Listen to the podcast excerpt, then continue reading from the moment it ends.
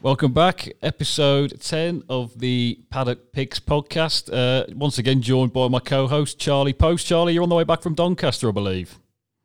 Yeah, it's been a long four days at the sales. I'm uh, buying three year olds for point to point in investment horses for next year, and we, we sold a few yesterday, and we, we were actually just up up to, up there today looking for sort of horses for owner riders. So the sort of cavalier section, the point to point sport, people that just do it all for the love of the game. But uh, trade's been very strong, and that we've, we've, we've come away empty-handed today, so drew a blank. But uh, it's, it's a positive for the industry as a whole that prices are, for the stores and the horse and train have been very, very competitive. Absolutely, yeah, you, and, and, you're keeping busy, aren't you, with a new market as well, and, and obviously Doncaster again today. So uh, obviously drive safe uh, while uh, while you join us once again. Uh, myself and Charlie delighted to be joined by Group One winning jockey Holly Doyle. Holly, I believe you're on the way to Sandown this evening. Hello, yeah, I'm on the way to Sandown for um, evening racing, so looking forward to that. Fantastic. Uh, Holly, as is normal on the show, I normally prepare a few quick fire sort of Q&As, a few 50-50s. Uh, I change them up every week, of course, so Charlie can get involved. So I'll, um, I'll start with you first. Salt and vinegar or cheese and onion? Salt and vinegar. Charlie? Yeah, I'm with Holly there. Salt and vinegar, definitely. The, the, the more vinegary and salty, the better, to be honest. Yeah, I like it almost when it's burning your tongue. It seemed yeah, like it seemed like a very fitting question to ask. Obviously, now that we're allowed uh, back inside the pubs, which obviously has been a, a great asset with the uh, the weather being so bad recently. Um, Charlie, cats or dogs? This is normally quite a divisive one. Uh, hundred uh, percent dogs. Uh, I don't mind a yard cat roaming around, but I, I wouldn't really want them in the house. Being honest with you. No, and Holly yourself. Yeah, dogs as well. Cats a bit sneaking. Uh, yeah. Yeah, no, yeah. I could agree with Holly. Cats are completely disloyal. They only come back when they want feeding. Yeah. You know? Yeah. Yeah, and they, they, they, they try their best, I think, to get fed by as many people as possible, don't they? Like you say, they have they have their own base, but they uh, they tend to wander off, and they're not as loyal as dogs. I think I'd agree with that. Um, Holly. Uh, I suppose one of the big ones from sport this week: uh, Anthony Joshua or Tyson Fury. Do you have a preference? Probably Anthony Joshua. I just think he's the ultimate athlete, really. Very professional. Yeah, I think uh, I think I'd agree with that. Uh, Charlie, yourself. I mean, not even particularly who you'd fancy in the fight, but just in, in, in terms of personality. Oh, tough one, really. I mean, look, like, I agree with with Holly. Like uh, Anthony Joshua, he's the ultimate professional, isn't he? I mean, he, he's a supreme athlete in everything he does. But there's something about Tyson Fury that's a, a maverick talent. I mean, a a big guy that, that isn't exactly toned like him shouldn't be able to move like he does. As in, he's uh, he's he's almost he's a bit of a genetic freak. I really do think he looks like a bloke that, that goes goes down the pub every night, but then he moves like a ballet dancer. It it, yeah. it shouldn't really work, but it kind of does. Yeah. yeah. yeah. Well, but I think obviously as, as, as, sports fans, we really just want to see that fight happen, don't we? So hopefully sooner rather than later. Uh, Charlie, come back to you for this one. Um, salty or sweet popcorn? Oh, um, that is that is the that is the toughest one you've, you've said this week. I think. Uh, I'm probably just going to go just sweet. Just yeah. I think if I was at the cinema, I'd probably want the popcorn sweet. Yeah. Yeah, and uh, Holly, if you're at the pictures, are you going for salty or sweet? Would you say? Um, probably salty. A bit of both would be nice if I had to pick it. Be salty, yeah. I think a mix a mix can't hurt, can it? Uh, and then I thought we had to finish uh, on on a racing one, particularly obviously flat orientated with yourself on the show this week, Holly. Uh, the Rowley Mile or the July course at Newmarket? Um, I I prefer the, the July course. Mm. Um, had a bit more, oh, bit bit more luck there, I suppose, and um, yeah, I find it's a bit nicer to ride. Yeah, uh, Charlie. I know, Babs. You, are probably not. You, you, may not. I'm, I'm, I'm not too sure. You, I'm assuming that you might not have had experience there. But if you were to go on a, a, day out at the races at Newmarket, would it be the Rowley Mile or the July course for you?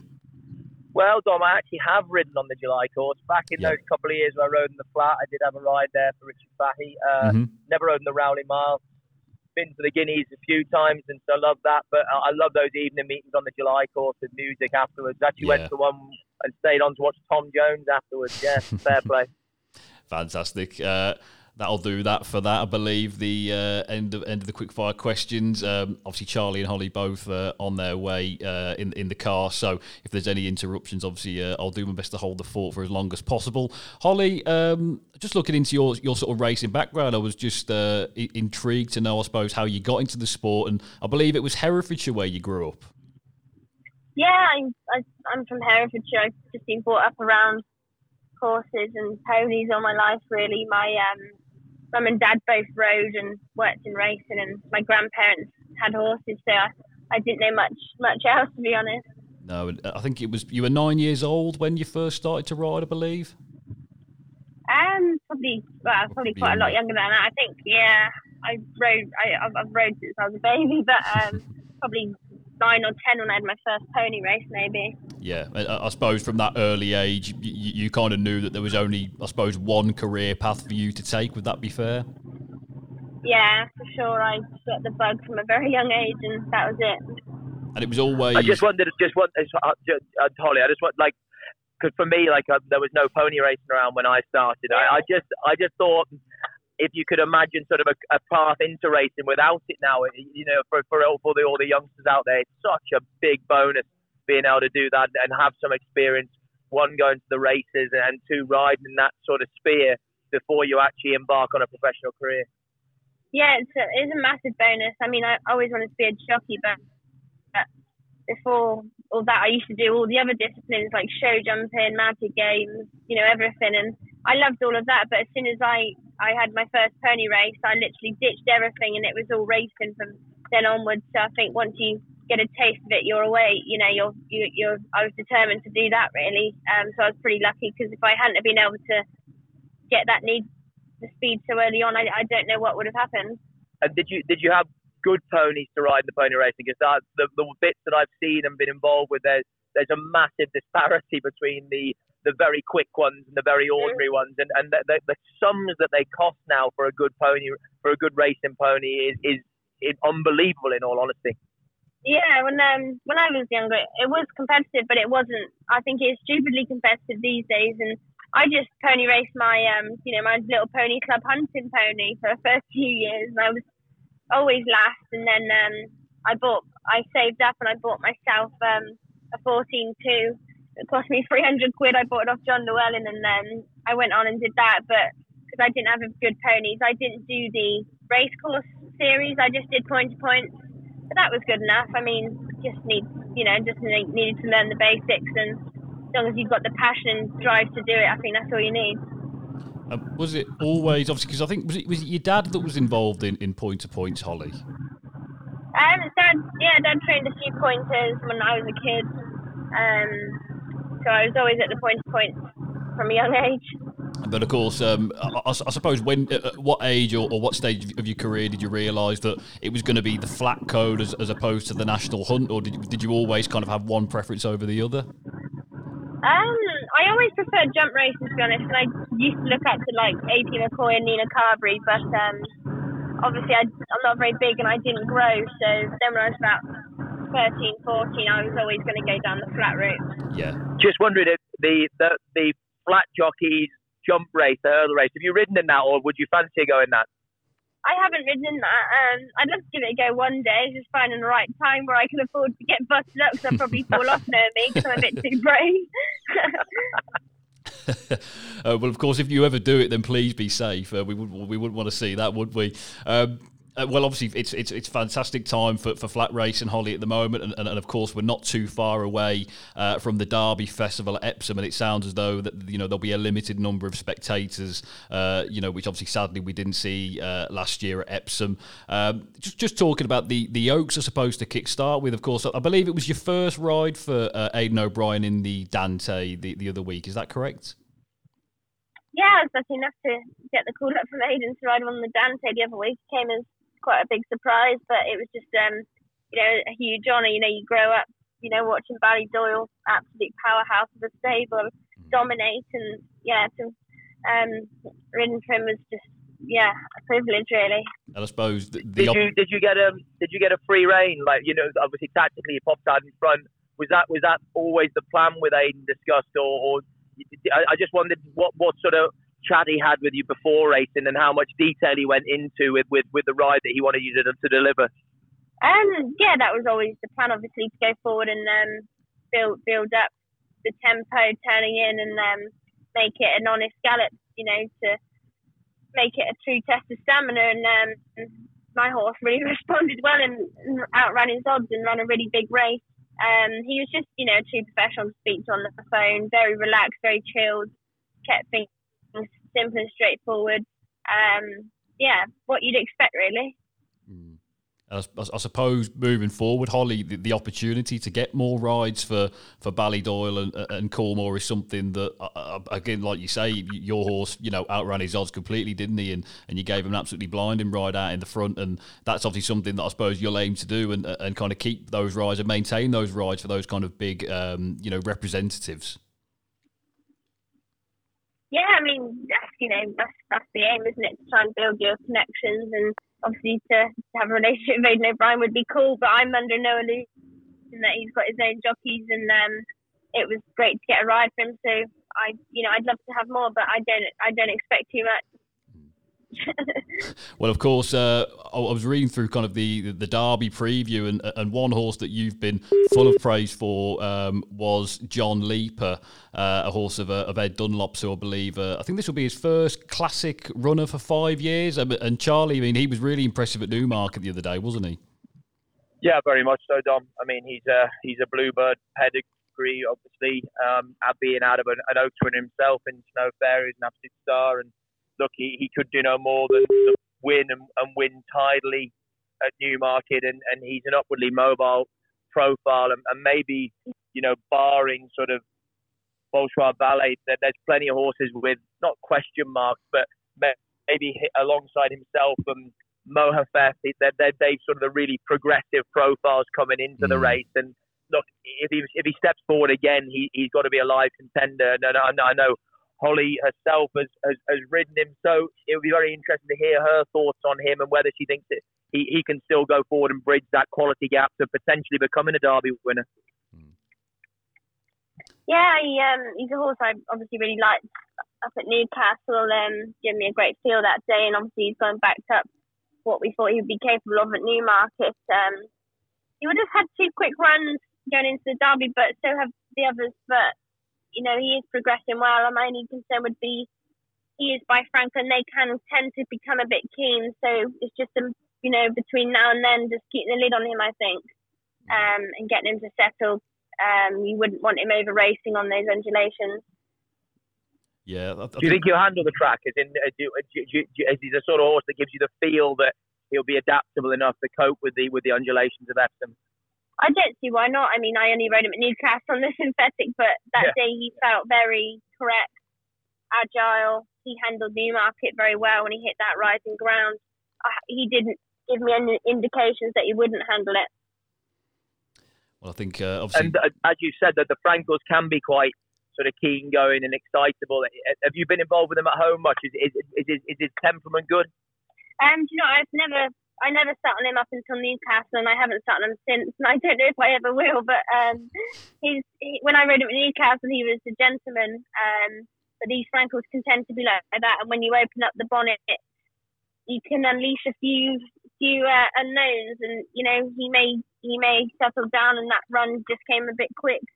It was a steadily run affair, which wasn't ideal, and it's not going to be a steadily run race in the Derby, so it might not be a problem.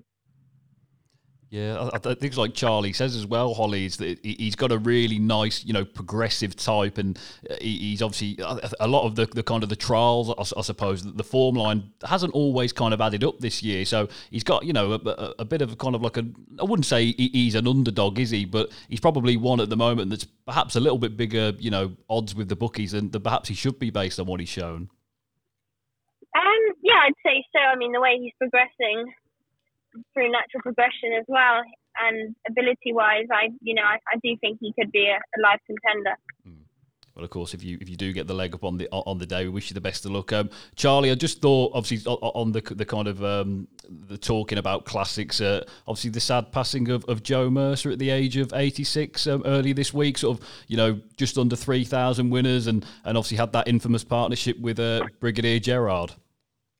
Yeah, I mean, look, he's uh, and again an unbelievable CV, and, and as you say, uh, like most of those leading riders, there, there's there's one horse that they're sort of synonymous with throughout their career, and I mean Brigadier Gerard, what what a what an incredible racehorse he was. I mean, over a variety of trips, and I mean won the Guineas, one of the probably the best Guineas ever run, beating Mill Reef and uh, My Swallow, I think it was, and mm. and then went on to I think win 17 of his 18 starts and, and be involved in so many fabulous horse races and yeah. trained by the again a, a legend in, in Dick Hern and and yeah, I mean Joe Mercer's career is one of those that will stand the test of time, and I'm, I'm sure the horses that he rode and the horses he was involved in. Of course, let's not forget Bustino, who was mm. involved in what they described as the race of the century in the King George against Grundy. So yeah. he, he's a man that, that that's ridden so many stars of the past. I, I, I, from what you're led to believe, he's an absolute gentleman of a bloke to be around as well. And and yeah, a,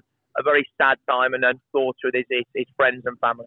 Yeah, well said. Um, Holly, I'm sure that, that, that race of the century at, at Ascot between Grundy and Bustino is, is one that you've probably seen the highlight reel a few times in the past. Hello? Sorry, I, I didn't catch that. Oh, Hello? Oh, sorry, we got you again. I think you can you hear me now? Oh yeah, sorry. I got you yeah. again. No, I was just saying um, the, the, the race of the century, uh, Grundy and Bustino, Ascot. I'm sure that's uh, that, that's kind of a, a contest yeah. and a clash that you, you you know you kind of grown up watching and you've seen the highlight reel a few times. Yeah, for sure. I, you know that was an incredible race, isn't it? And you know the Brigadier, you know the Brigadier Gerard, Gerard and the Guineas. It's, you know obviously it was long before my time, but obviously um, I am fully aware of. Um, the things that were achieved. But yeah, it's a, a, really sad loss, and I think the industries come together as one really when this type of thing happens. It's very sad. Yeah, yeah, very well said. A, a legend of the game, and obviously thoughts with Joe's uh, friends and family. Speaking of uh, Ascot, Holly, uh, it would be rude not to mention your win aboard um, Scarlet Dragon uh, at thirty-three to one in the Duke of Edinburgh last year. I believe that was your first Royal Ascot winner. Yeah, Scarlet was my first Royal Ascot winner. It was um, yeah, one of the highlights of my, my career so far. It was a great day. We had um, we had your boyfriend Tom uh, on the show. Tom Marquand uh, spoke to us, and I kind of asked him about Royal Ascot and Glorious Goodwood, and, and I know obviously Charlie as well is, is a fan of Glorious Goodwood, but I always envisage that being a flat jockey, Royal Ascot is probably where you know that's like your Cheltenham Festival on the flat. Would that be fair to say? Yeah, for sure. I'd, Royal Ascot would be like the Cheltenham Festival for us, um, more so over Goodwood. Ascot must be a pretty favourite track of yours, full stop, though, hasn't it? I mean, some of your some of your absolute best days have, have been there, haven't they? Yeah, my best days in the saddle have probably been at Ascot. So it's just such a lovely track to ride as well, and a nice place to be. So it makes it all the nicer, doesn't it? And to have a bit of success there is uh, not too bad either. No, and, and, and, just with Scarlet Dragon, I just want uh, Alan King, someone that you ride a bit for, and he he's really start. I mean, Alan King's a brilliant trainer anyway. I mean, uh, all those Cheltenham Festival winners, but he's really making a name for himself on the flat and, and building a stronger and stronger team every year. That's it. I think um, Alan's, you know, taking a big liking to the flat now after his successful um, season last year at Royal Ascot and Champions Day. He had a few winners over uh, both the venues, and he, he's um, yeah, he's just got such an amazing understanding of a horse. You know, to ride for, he's he's just exceptional, and I think he um he's going to have a, you know, he's going to be a, a, a big name in the flat game very soon. Well, of course, um, as Charlie rightly says, um, Alan King's someone that you've uh, that you've ridden for plenty, and obviously, just thought we'd be best to talk about obviously your your association with uh, Imad Al Sagar, and obviously being retained rider for him. He's of course got many horses with the likes of you know John and Thady, uh, Thady Gosden, Roger Charlton, Amy Murphy, Marco Botti. So, how does being retained by an owner differ from being retained by a yard? Would you say? Um. Well, I suppose it's I suppose it is different, but um, I don't know. Imad's got probably 40 in training, and um, you know he's known a breeder, and it's just really nice to be involved with someone so passionate about their horses. Um, you know, I I've only had the job through the middle middle of uh, middle to back end of last year, so this is my full year with them, and um, already just getting to know some of the two year olds has been um, really nice, and just looking forward to the season now going ahead. Would you would you speak to him directly much, Holly? Yeah, all the time. Every time I ride for him, I ring him directly and after he's so passionate. He um he knows his horses inside out. He's big on the breeding, obviously, and um yeah, it's just like I said, it's nice to be involved with someone that loves the game so much. And I'd like just having that relationship, as you say, a retained jockey for an owner. It does give you opportunity to get into other yards though, as well, doesn't it? You know that you're, you're probably hoping can cultivate more opportunities within those yards just by being involved with riding out there. That's it. I've already managed to, you know, ride winners for trainers that I wouldn't have ever ridden for, probably. You know, like Mr. Gosden, Roger Charlton. You know, I I don't know if I ever would have ridden many winners for Mr. Charlton if it wasn't for um, Imad. And I get outside rides to those trainers now, which is great. And you know, Roger Varian's got a few, so I ride out there, and it just gets my name out and gives me an opportunity to prove myself. And like any sportsman, being involved with that sort of, you know, those yards with the quality on offer, it just only helps to build your own confidence, doesn't it? Yeah, that's it. Like like I said, I, I don't know without that retainer would I have got the opportunities of such high profile trainers, but um, having the success I've had for Imad almost given me a little bit of a boost and given them the kind of um, trust in, in me that they need to put me up. Well, I think obviously be, being retained by an owner, it, it, goes to show obviously the, the progression that, that, that you as a, as a jockey and that upward curve that you're on, and obviously it's it's fantastic to see. I was looking through um, your rides ahead of the, the weekend, Holly, and I believe you're off to the Curragh to ride Glen Shiel in the uh, the Greenland Stakes. Yeah, really looking forward to going over there. It's Glen's first run back, and um, he's won over course and distance, and he'll have his ground, so I don't, I don't see any reason for him not to run a big race, really. Um, I think he, he should run well. I'm going to stay over then to ride on the Sunday for um, Willie Mullins. I ride True South in the Gold Cup, so that's exciting as well. Absolutely. Have you ridden at the Curragh before? Um, yeah, a few times I've been over, but I've only ridden on the sprint track, so I need to have a look round there.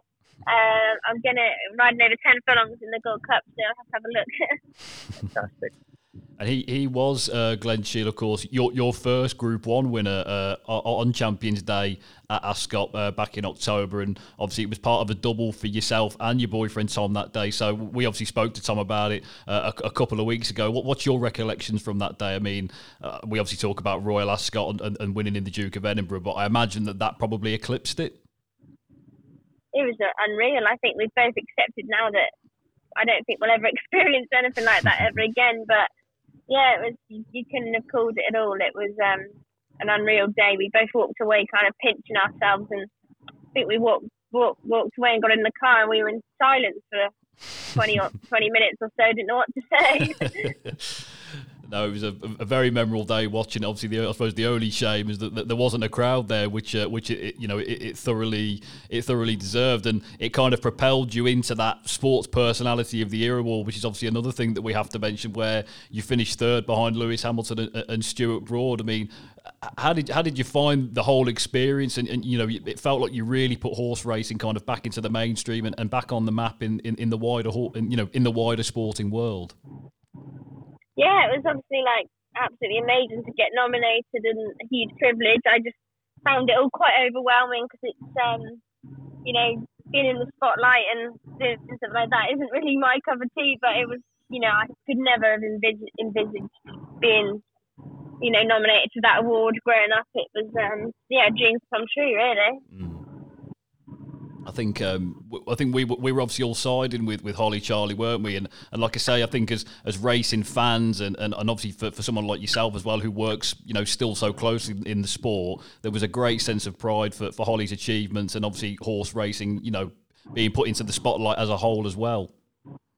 But without doubt, I mean, um, you know, again, Holly, I, I, know she won't like me saying it because like we we all go, we want it, we want it just to become about being a jockey, but she's you know, a trailblazer in her own right and, mm. and doing, again, you know, there's been plenty of fantastic female riders and she's the next one on that line. But with, an, you know, uh, riding Group 1 winner so early in her career and, and the number of winners she's riding, like she, she has a, a chance of going on to potentially being a champion jockey in the years to come. And, and that would be an incredibly special thing. And uh, with herself alongside Rachel Blackmore over the jumps, you, you've got two female riders now that are that are uh, you know very much comfortable at the top table and the higher echelons of the sport, and like I say, are potential champion jockeys themselves. And, and when that happens, uh, I think it will be a, an absolutely phenomenal achievement and, and a, a, a groundbreaking day for the sport. And I don't think it's far away. No, no, very well said, Charlie. Um, Holly, I, I, suppose just to conclude, uh, moving forward for, for, the rest of the season, do you still have any hopes, you know, aspirations, targets, anything that you, you know, when when 2021 comes to a close that you would like to have achieved? Would you say? Um, I don't really set targets, but I would probably like to ride more winners than last year. Mm-hmm. be nice. Um, cause I like to just build on each year, but it's going to get to a point where I struggle with that. But um, yeah, I'd like to just get on some nice horses and keep improving as a rider and just take all the opportunities that they that come with, come at me. Yeah, yeah. And I, I, suppose as well, a, a classic winner obviously is, is, is, the dream for every flat jockey, and, and, that that would be something that would be fantastic to achieve as well. Yeah, that'd be a uh, that'd be a dream, but um, but I'm not. I uh, I know how hard they are to come come across. yeah, they're very hard indeed. Um, Charlie, uh, with obviously the, the news that, that, that fans are, kind of back in in a small, um, you know, minority at race courses, it's, it's, brilliant to see. Will you be getting down to the track uh, at, at, any point uh, over the summer? Well, it's brilliant to see, but I mean, with the with the restricted numbers they're talking about, I don't think it's going to be that easy. I mean, uh, I'm still not quite sure how we're only allowed sort of 4,000 fans a day mm. or hmm. something at Royal Ascot when you're seeing all the other things that are going on in the world. So, look, it's great that we can get fans back on track. Uh, yeah, I mean, I would I would love to be one of the lucky people to go to Royal Ascot. Whether, that's going to happen or not, I'm not sure. But you're hoping that once once this starts, it's going to be it's going to be not that long afterwards that we can start getting proper sized crowds back to these big meetings. And, and as you say, day in day out, because uh, so many of these race courses are, are crying out for it, and, and everyone within the sport. I mean, I should imagine from a riding point of view, that the jockeys can't wait to have proper crowds back there because, yeah, I mean, much as the competitive nature of the riding is still the same, I, I can't imagine it has quite the same sort of spice to it as it does mm. when you've got tens of thousands of people there roaring you on. And, and for the good of every sport, like I say, having atmosphere and people back on site is going to be so important. Something to really look forward to. Yeah, of course. But I think, like you say, Charlie, the the, the, the likelihood of obviously fans, you know, being a, in, a, in a slightly bigger quantity at, at Ascot looks like it's not going to happen. It will be around four thousand. But obviously, the facility there is so big. I mean, it really does come as, as, as, a surprise, doesn't it? You know, I think you look at obviously football stadiums where it's it's a far more enclosed space, and you've got you know kind of upwards of, of six thousand fans, say for example, in the last couple of days, and this is obviously still a month away, so it, it is a bit of a shock yeah, it's madness. As in, like you know, I mean, most of it you're you're outside, you're in you're in the fresh air, and I mean, Holly will be able to tell you, four thousand people at, at, at Royal Ascot using the facilities there, it'd be like a ghost town, you know, as in, yeah, you can have, yeah. you can, you know, isn't it, Holly? You know, you can have you can have fifty thousand people at Ascot, and there's still plenty of space. So four thousand people, yeah, they'll be they'll be rolling around there without without a soul in there. It just doesn't make any sense to me. But there we go. It, it is a positive in that we're having spectators, paying public back on tracks, but I yeah. can't see for the life of me why it isn't more than 4,000 people, especially at a site like Ascot. Yeah, Holly, is, is there a sense from the from the weighing room that, that jockeys are really just, just fed up of kind of that eerie feeling at race courses now, and you, you kind of really miss that roar as, as you're coming up past the post? Yeah, I mean, as sad as it sounds like we should be lucky that we got to continue racing through the whole situation, but it has been a long few months, especially over the winter at your Wolverhamptons and Lingfield. It's been pretty um, gloomy and a bit depressing, really. But um, it's good to have some crowds back. But like Charlie said, I mean, we were the first first sport to kind of get things back back on track, and it seems that we're the last to kind of yeah. have the pe- people back back in. So it does seem very weird. Yeah, no, of course, and, and obviously Tom has, has experienced the down under, hasn't he? That kind of normality and that sense of normality with the crowd. But I don't exactly think that we're, that we're too far away, and, and obviously, fingers crossed, uh, we can get back on track, you know, in a in, in, a proper manner sooner rather than later. But as, as Charlie and Holly both say, it's fantastic that there's some form of uh, of, of, of, kind of race goer uh, back on the you know back on the race course um, day in day out, and obviously, you know, hopefully that that continues to to improve day by day. Uh, Charlie and Holly, it's uh, it's been a fantastic show, and, and, obviously thank you very much for your time, and, and obviously both drive safe. Charlie, no doubt, will um, catch up with you again uh, next week, and uh, Holly, uh, obviously have a have a have a good time uh, at Sandown this evening. Obviously, best of luck at the Curragh uh, on Saturday, and best of luck for the rest of the season as well. Excellent. Thank you for having me. Thank you.